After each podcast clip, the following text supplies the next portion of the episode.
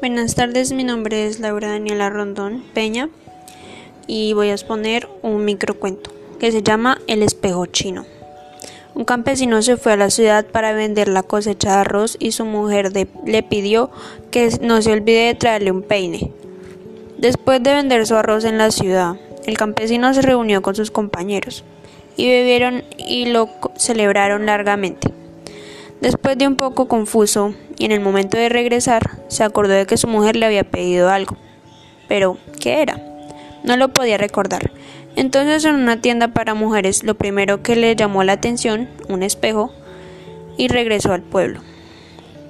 Entregó el, regalo a su mujer y se marchó a trabajar sus campos.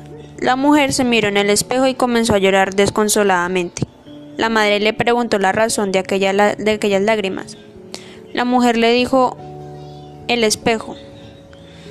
Mi, marido ha traído otra mujer joven y hermosa.